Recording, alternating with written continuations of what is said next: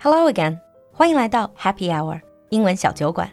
关注公众号“露露的英文小酒馆”，加入我们的酒馆社群，邂逅更精彩、更广阔的世界。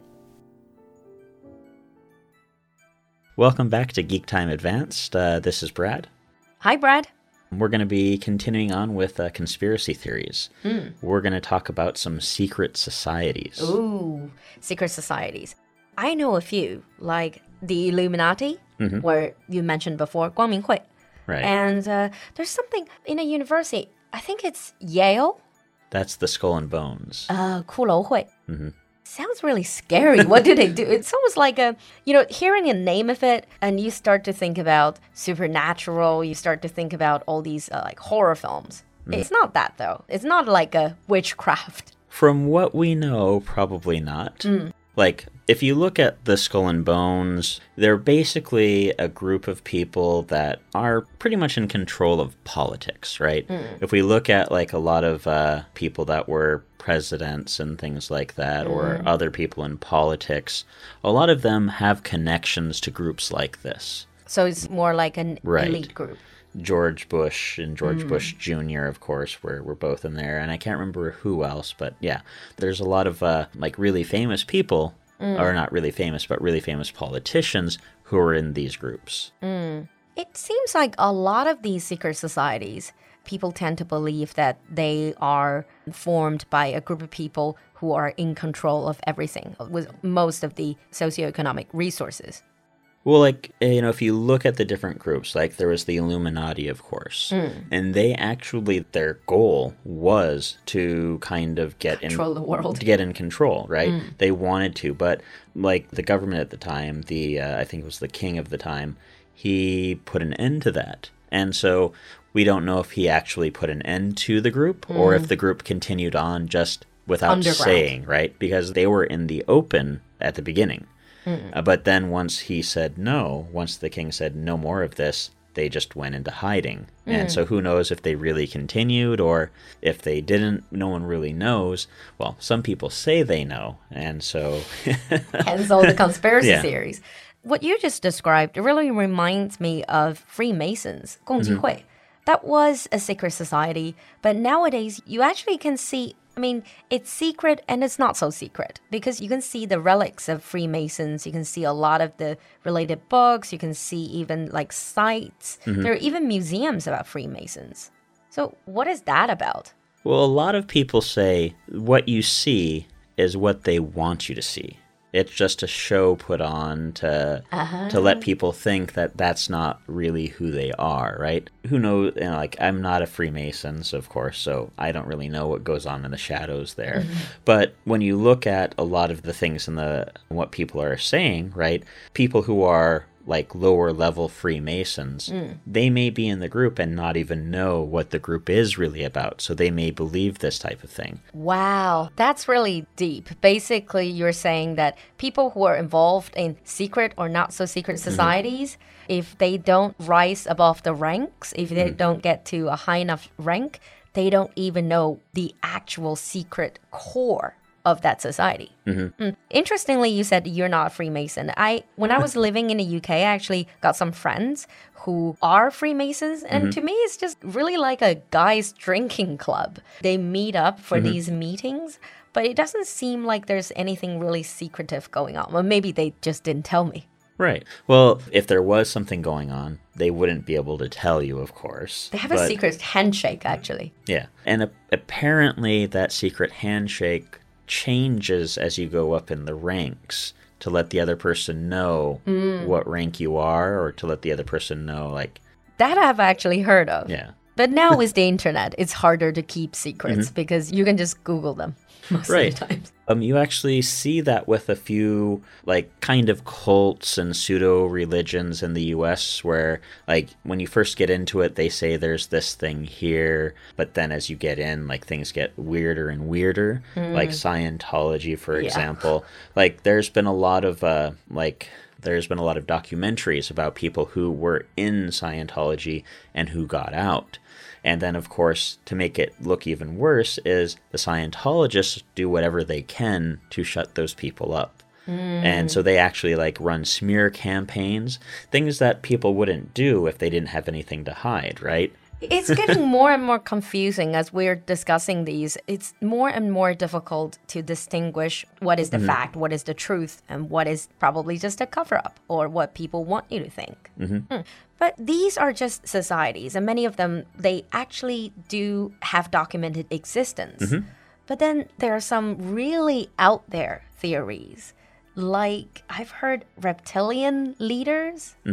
Yeah. I mean, I thought it was just in sci fi film. Well, what it basically is, is there are groups of people who think all of the leaders of the world are actually part of this reptilian group of people who live underground. Reptilians are like lizards or Right. dinosaurs, right? Lizard These are men. reptilian. Yeah. Why? Because lizards are not even that smart. I don't know, but I think it has to do with the fact that like, you know, some like reptiles can kind of like change the color of their skin or their scales and things like that. So it makes it people think like, well, if they can do that, maybe they can shapeshift. And then of course there were dinosaurs back in the day and They some- were dominating the right. earth. Mm-hmm. And some people think that maybe their species didn't die out, but maybe they evolved and went underground. Or maybe that the reptilians were actually aliens who came to Earth and were pushed underground by early men. But So you're saying that there is a possibility that we're actually living in a Jurassic Park. possibly. Hmm. And I've noticed, again, it's a conspiracy theory about leaders of the world, mm-hmm. a very elite group of people that have these secret identities, being the lizard men, the reptilian leaders. But if they already have the power over the general public, then why? What is their ultimate mission? Well, there's as you get deeper into it, like uh, there's different people who have different like they have their ideas are basically that they don't have the control that we think they do because there's possibly like antagonizing forces that are trying to stop them. And so they can't come out and say what they are because then the entire populace would be against them. So they are in control in our eyes, but they're actually not in control. You said antagonizing power. So there's like opposing power. Who can fight against lizard men or reptilian leaders? that's where this starts getting really, really weird, right? We mentioned, we talked about aliens in the past, right? And mm. some people think that, like, the alien greys that we talked about are actually like an opposing force to the reptilian overlords. This is gonna give me nightmares. so basically, I'm right now possibly living in a world where the top leaders they were fighting there are two groups of top leaders that are fighting one group of them are lizard men the mm-hmm. other group are just gray aliens Right. Okay, all right. And then what's that theory about? Basically that it's you know the aliens are they're basically trying to control earth now whether or not one is more benevolent to humans than the other is up for debate because some conspiracy theorists say the alien greys are actually trying to help us where other ones are actually saying they're trying to Eradicate us. yeah trying to like either use us for slave labor but basically either both groups want to use us or one group is benevolent and wants to save us from the other group. And let's not forget there's Cthulhu as well. yeah. Well, you see, after listening to all these conspiracy theories, I mean, obviously the first reaction is like, oh, what a load of rubbish. But then once you tell yourself to perhaps be a little bit open minded and think that there might be a possibility of things that you don't know, you're not sure, what you see is not the ultimate reality, then it gets really confusing for people. But who are these people who are basically talking about conspiracy theories or spreading them?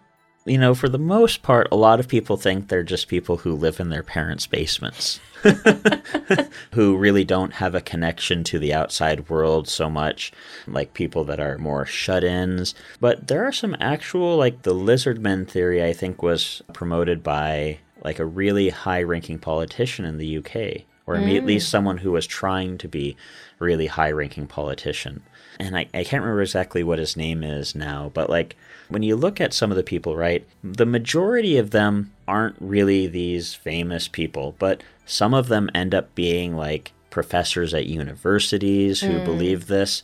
And so you see people from all walks of life who believe in these conspiracy theories. And I think it's perhaps they do share some similarities. Mm-hmm. Like perhaps people who have some difficulty trusting authority, mm-hmm. existing evidence, or the mainstream, for example, or perhaps people that are experiencing certain level of, let's say, paranoia. Mm-hmm. And also, the internet is such a breeding ground for these theorists because it's easier for people to share these common beliefs now. Mm-hmm. Yeah, definitely. Like when you look, I remember when I first came to China, mm. uh, one of my students was talking about a video she had watched online. And so she was talking about like the Stargate and how like there was like, and I was thinking the TV show? And I couldn't really understand what she was talking about. So I went online and I watched this TV show, or not the TV show, but I watched the, uh, The the, video. video about the Stargate that happens to be in like the Gulf of Yemen. So it's not the TV show? It wasn't the TV show, but apparently the TV show is a cover up. It's a cover up. It's hmm. something to try to cover the whole thing up. So they made a TV show in order to cover up this so called Stargate. But to, kind of like put things together, the alien greys, the reptiles, they're all like trying to fight over this. And I think basically what it's coming to is a bunch of there's all these conspiracy theorists who are talking online, and now they're kind of crossing things together. They're trying to put all these conspiracies together into one gigantic conspiracy to show kind of like how everything in the world is intertwined. That's very interesting because you would think that when groups of conspiracy theorists, when mm-hmm. they come together, they probably will fight over whose theory is the more credible one. Instead, you're saying that they're corroborating? Really, they are. Like, it's very interesting.